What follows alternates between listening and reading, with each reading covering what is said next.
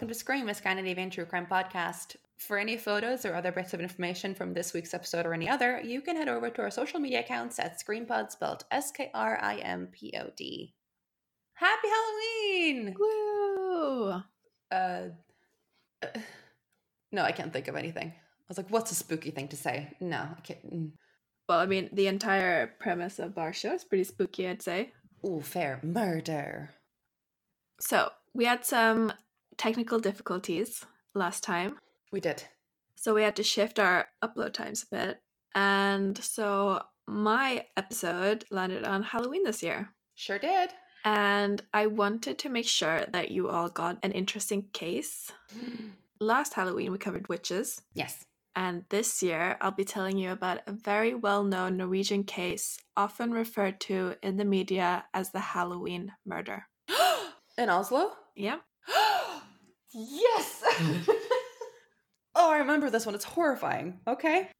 I, I don't think there are any words to describe how Mm-mm. terrifying this case is. Ooh, I'm so excited to hear about it. I'm really nervous to tell this actually. Why? Because it's so recent? Mostly because I want to do it justice. Right. There's been a lot of misinformation in the media, and I wanted my research to be thorough. And I just hope that I do it justice, basically, and that I'm respectful to everyone involved. Right. Should I start? Let's get into it. I'm very excited. It all started on Saturday, the 29th of October 2011. This Saturday night started like many others, with around 10 people drinking in the living room of an apartment in Pilestedet 70. It certainly wasn't uncommon for this apartment in Bislett to be the place where weekend parties were held. Although I use the term party loosely, it was mostly a convenient place for pre drinks. Hmm. In the apartment lived three close friends. People who attended these quote unquote parties said that the atmosphere was always light and positive and that this Saturday night was no exception. Free started at around 8 in the evening, and the aim was to go out to clubs later that night. It's how Norwegian weekends work. Get as drunk as you possibly can before you have to go out and Pay for shit. Yeah. Mm-hmm. So it was a normal night, and no one could have predicted the horrors that would come later. Shortly after 11 pm, most of those in the apartment left to continue drinking in town. The majority of the friend group went to a club called Lux, whilst 22 year old Andreas Nilstad, Marius Løken, and one of Marius's flatmates went to another club. Although they all had plans to meet up at the same location, this never happened. Andreas had actually dressed up as Zorro, Hmm. and for some reason, this meant that he was denied access several places. Well, did he bring.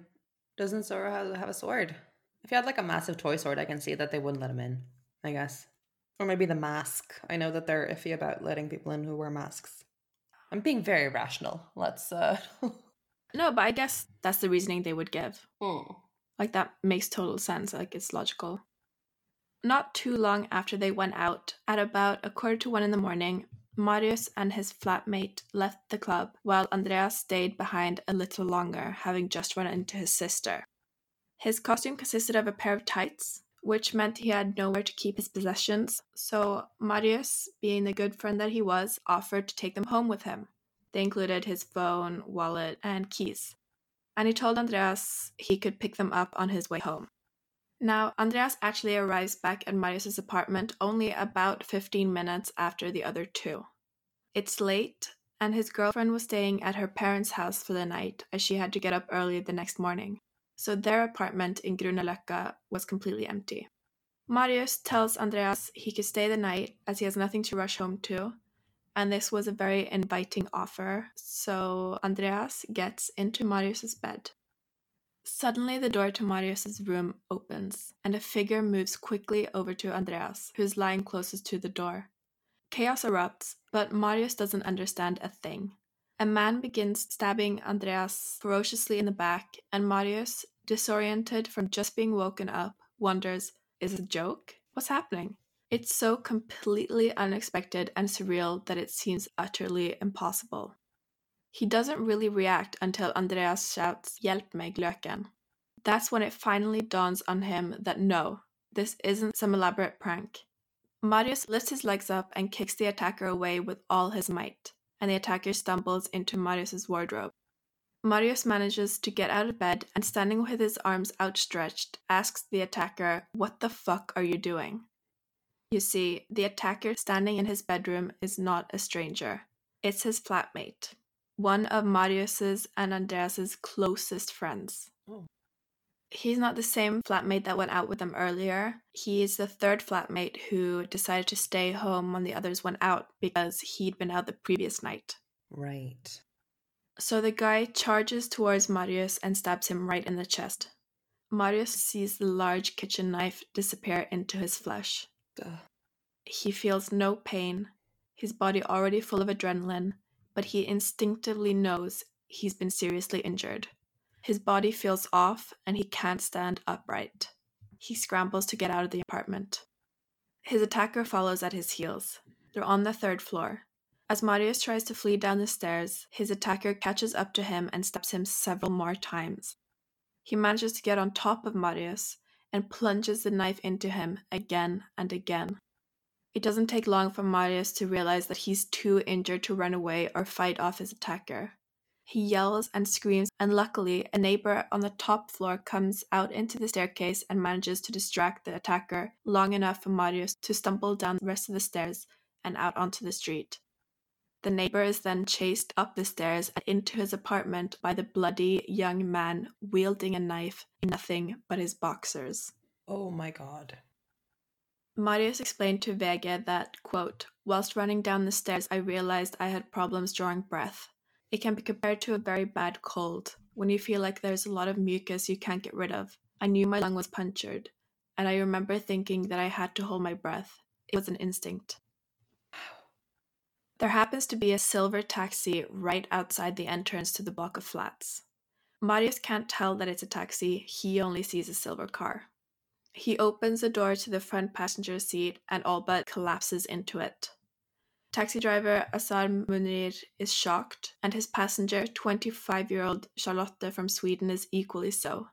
Asar initially thought Marius was wearing a Halloween costume and that this was some sort of joke, but when he saw the blood gushing from his shoulder, Oof. as well as Marius's cry of "Help me, I'm dying," he knew it was real and headed straight for A&E. During the drive, Charlotte was on the phone with the ambulance services, who told her it was vital Marius remained conscious. Both Charlotte and Azar talked to him during the drive, and even Marius said afterwards that he was having conversations with himself in his head so as to stay awake. Oh my god. However, during the four-minute taxi ride from the apartment to A&E, Marius lost consciousness. The taxi reaches A&E in record time. There is an ambulance waiting for Marius. During the phone call with Charlotte, it becomes very clear that Marius is in need of urgent specialist care, and so he's sent in the ambulance straight to Ullevål, one of the main hospitals in Oslo. At 2:23 a.m. on Sunday, the 30th of October, police were informed that two men in boxers were bleeding and that one of them had a knife. At this point, Marius is already on his way to the hospital. The police were dispatched to the apartment within a few minutes and are horrified by what they encounter. On the glass entrance door to the block of flats, they see the word Gud, aka God, written in all caps in blood. It looks like something out of a horror film. It does. They also find the attacker just inside the entrance, lying on his back in only his boxers. He has several cuts on his body and is lying in a pool of blood. The injuries to his neck and wrist were so serious that he received treatment at the hospital for several days. Marius's injuries were life-threatening and extensive.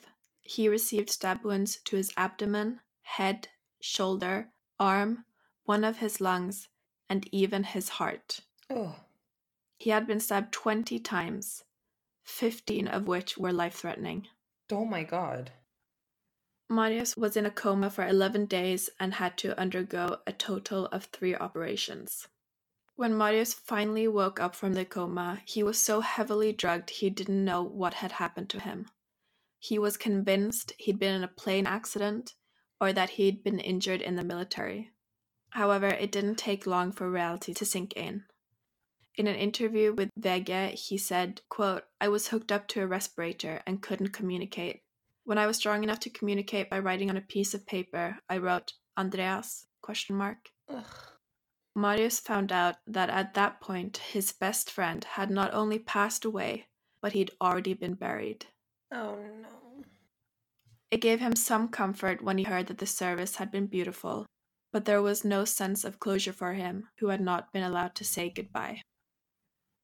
Now, the attacker was not interrogated or interviewed for days following the attack due to his medical condition. When he was deemed to be well enough, and before the police started questioning him, his lawyer, Harald Stabell, had a brief chat with him.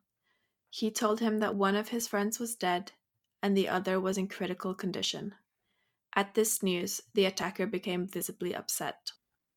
This young man's identity has been protected by most in the media, there is very little information about him and very little detailed information about what happened that night through his eyes.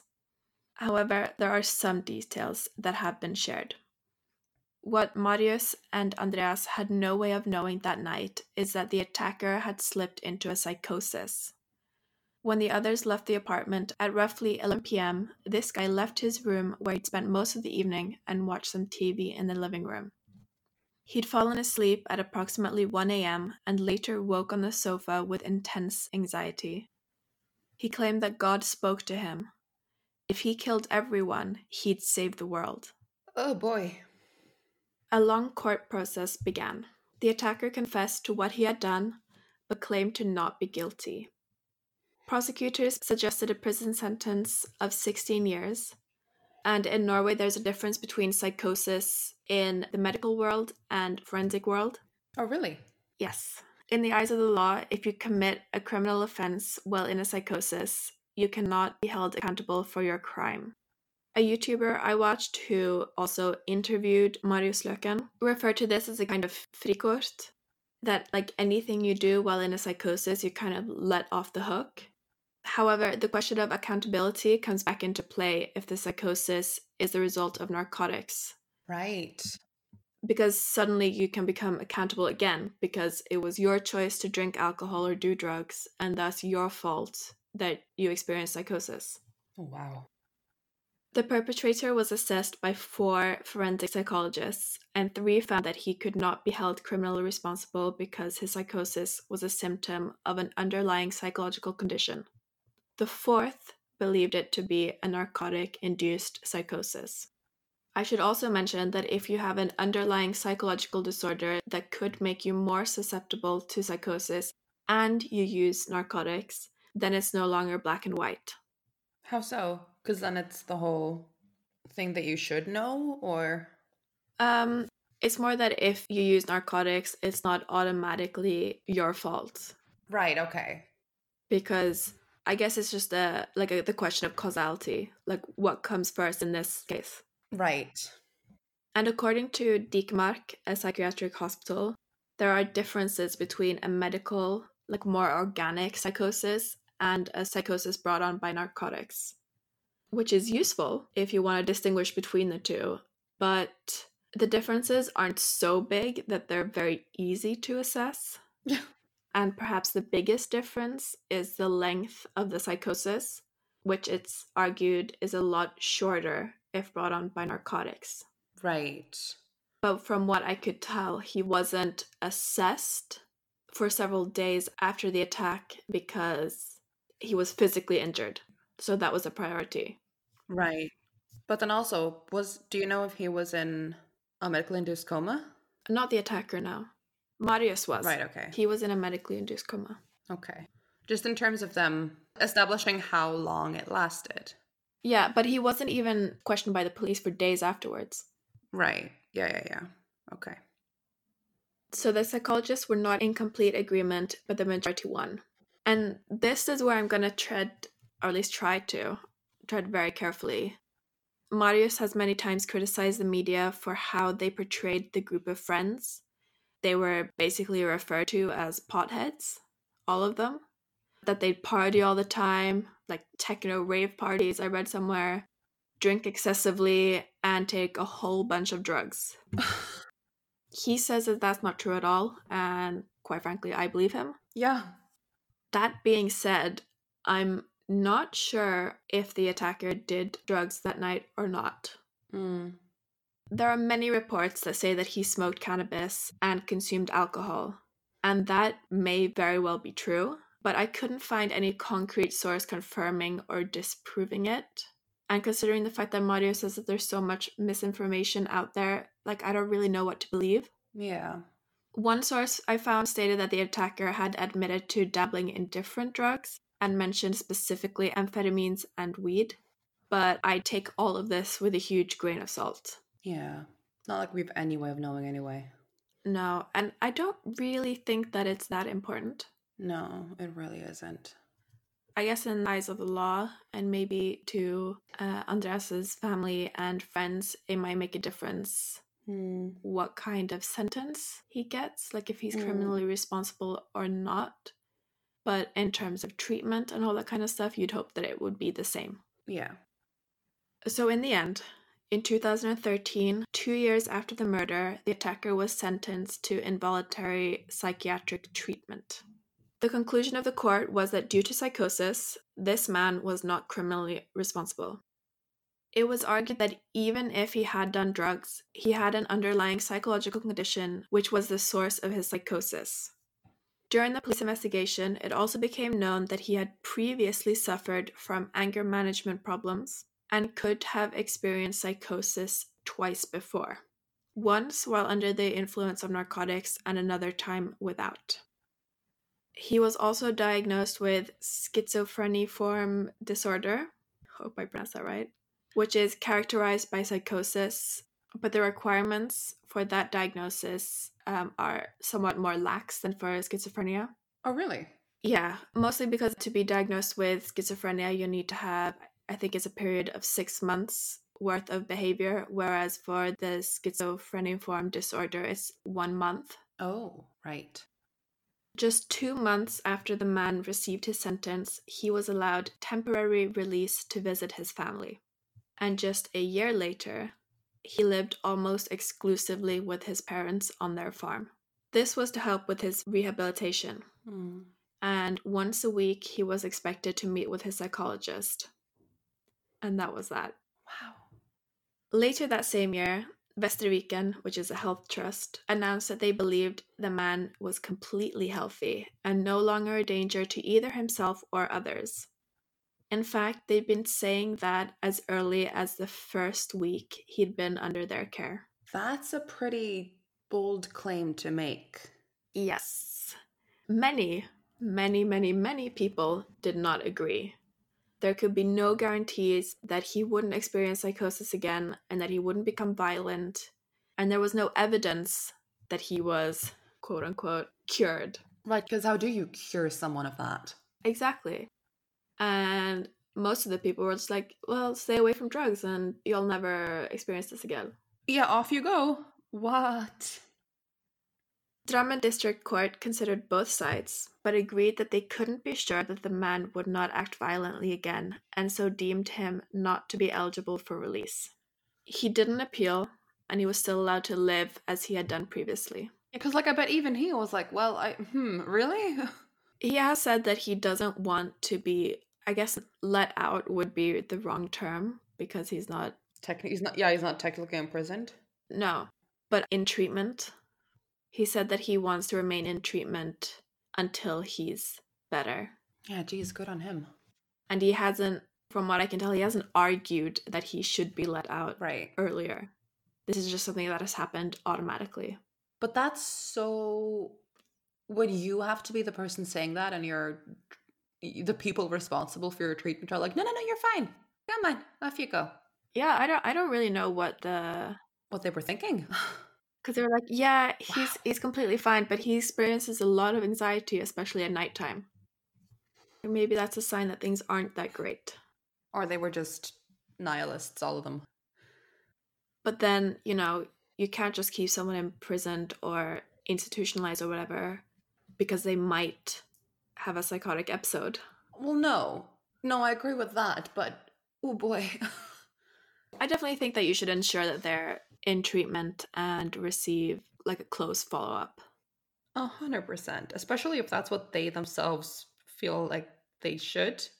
Mm. Marius spent about six months after the attack walking around with dark clouds hanging over his head. He was angry, he was frustrated, he was continuously plagued by nightmares of the horrors he lived through and would analyze every aspect of that night to figure out what he could have done differently. Hmm. He spent many nights contemplating his two choices continue on the path that he was, not really living, and him surviving would have been a waste, or pull himself together. And that's what he said. It was just like Shateg. Wow. He then met Professor of Psychiatry Lars Weisæth, who he claims is a real legend, on the same level as Dumbledore from Harry Potter, his own words. So, where psychology failed Marius, psychiatry didn't. And it took a long time for Marius to let go of his anger and hatred. And one thing that really helped him, along with psychiatry, was physical activity, which he says still helps him kind of keep it together to this day. Mm. Marius has many times stated that he forgives the perpetrator for what he's done to him. He's forgiven him for all the wounds and scars, but he can't forgive him for taking Andreas's life and says he'll just have to live with that. And he's also said that a few people have criticized him for this and say that any sort of forgiveness is disrespectful to Andreas and his memory, Really? which I think is Cruel? That's a horrible thing to say to someone who's probably already feeling pretty fucking guilty that they're the one who survived. It's a fucking horrifying thing to say. Jesus. And like you know the people who are saying that have nothing directly to do with the case as well. Hopefully.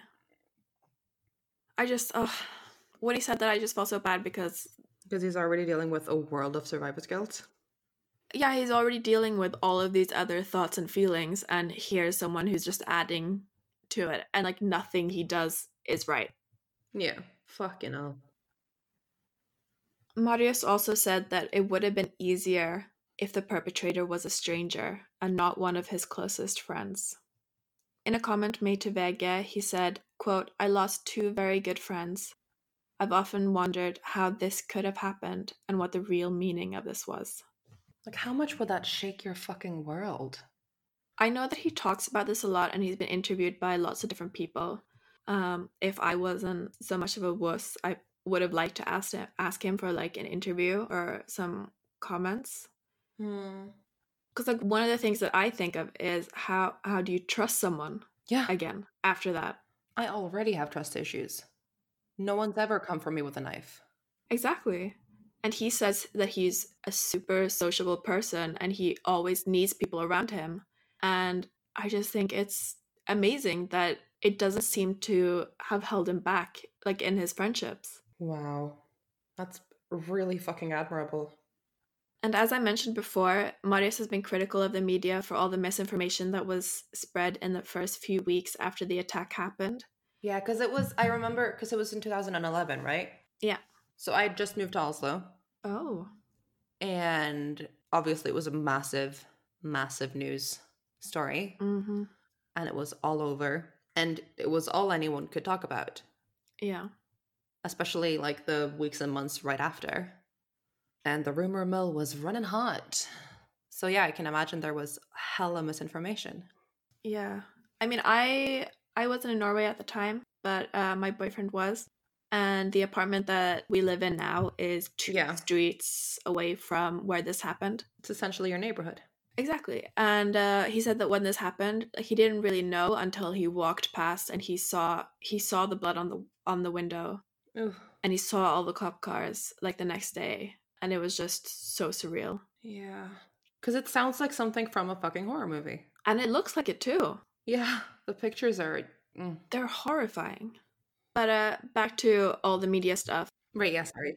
Marius basically wakes up from a coma, takes a few days to, I guess, come down from all the drugs that he's on to like, he's back in reality. He finds out that his best friend has been murdered, and pretty much everywhere in the media, they're kind of portrayed as these horrible guys that basically had this coming for them. Like, they were horrible people, they were fighting, they were druggies. Can you imagine? No. I really fucking can't. I... And I just think that this is such an extremely sad case for everyone involved. Mm-hmm. Andreas had big plans. He wanted to become an engineer. He was going to have a baby. No. Some sources, and I don't know if this is true or not, but I'm going to include it just in case, um, state that he found out the news the day before he was murdered. No. And he had plans to build a house with his girlfriend in Hemsedal. He was so young and full of dreams and aspirations, and so was Marius, who not only had to suffer through horrendous physical wounds, but also like massive psychological ones. Yeah. He was alive and his best friend wasn't, and his attacker had been one of his closest friends. Mm-hmm. And then there's the attacker himself, who also seems to be incredibly remorseful, Mm. and it's just a tragedy. Like the whole entire thing is just so fucking sad. It's an actual real life nightmare. It is. It's just uh, I, like I don't I don't know what to say because it's just so utterly devastating. It really is. But in the years since, um, Marius Løken has managed to do a whole bunch of great things. Mm. He travels around the country and gives lectures, um, seminars. He goes to schools. He tells everyone about what he's been through and what he's learned. He's published a book about his story called En natt i oktober. He's very active on Instagram and he he's very inspirational. Yeah, Jesus fucking Christ to be able to And the things that he he posts this is like you matter, you are worth this. And it's just amazing. what a fucking admirable guy. Everything he's gone through has just made him stronger. To go through something like that and not, not only be able to pick yourself up, but also be able to still have a positive outlook on life and the world and people. Mm. Wow. Yeah, I don't think many people No. could have done what he what he's done and what he's doing. Been good for him, man. That's amazing. I'm kind yeah, I'm just kind of speechless and in awe of how he manages to have that outlook. I mean, honestly, if you read interviews with him or if you if you watch interviews with him, I, I was moved so many times. Like I started crying because I can't even describe it. I was just so moved by the story and the way that he told it and his honesty because he says, "Yeah, I was angry. I I hated this guy, but I still forgave him." Mm. Wow. So, if you want, check him out. He also has a YouTube channel. He doesn't post that much on there. Just a few like promotional videos, but you definitely should check him out. Mm, absolutely. Wow. What a great guy. I feel bad for being a pessimist asshole. like, I mean, I guess what we should do is just be inspired by this guy and try to live life like he does. yeah.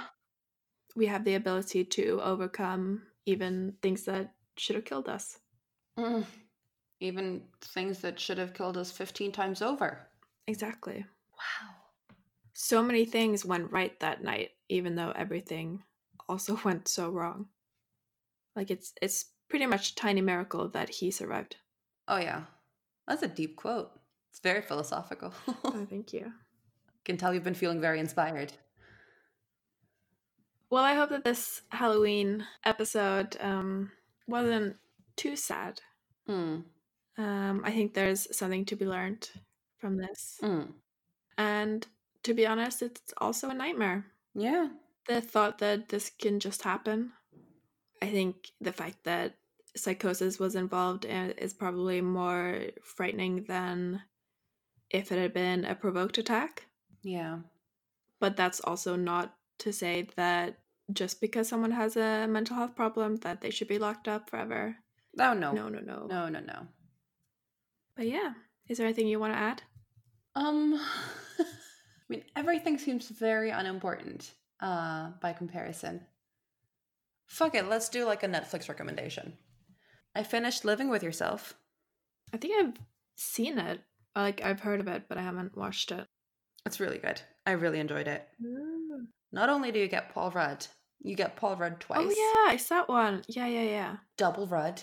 Ooh, okay, good. A Rudd double, if you will. uh, and Aisling Bea, who's fucking fantastic. I really enjoyed that. And then I have been To say I've been binging it would be wrong. I just I I, I binged it over the course of a day. Right. Um, Terrace House, which is a Japanese reality show Ooh. that's on Netflix and it's really fun. Uh, it's six strangers who, who move into a house and they are mo- mo- mostly there to find love. Mostly. And it really makes me miss Tokyo. And it's are hungry because they keep eating nice things and it's just, it's great. And it's been really fun to like watch something Japanese that I've actually been interested in. Yeah. that makes sense. Because I can kind of, kind of like noticed that some of my vocabulary is coming back and stuff. And that's fun. Yay.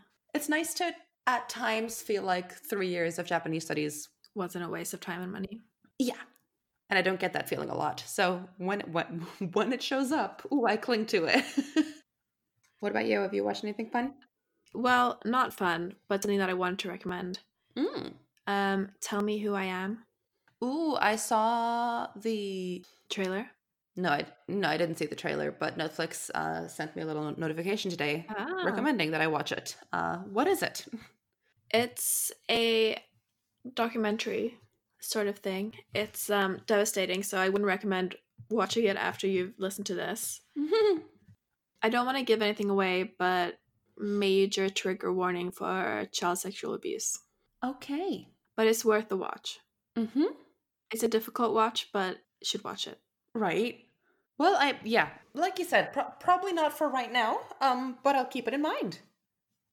And then I also wanted to mention the fact that we now have a donate button on our website. Oh yeah. So if you want to, you can head over to skrimpod.com and there's a donate button on the top bar, I think. No pressure. It's just there if you want to support us, And as always, if you want to leave us a review, preferably nice. I mean, yeah, if we're gonna be choosy about it, I'd love a nice one.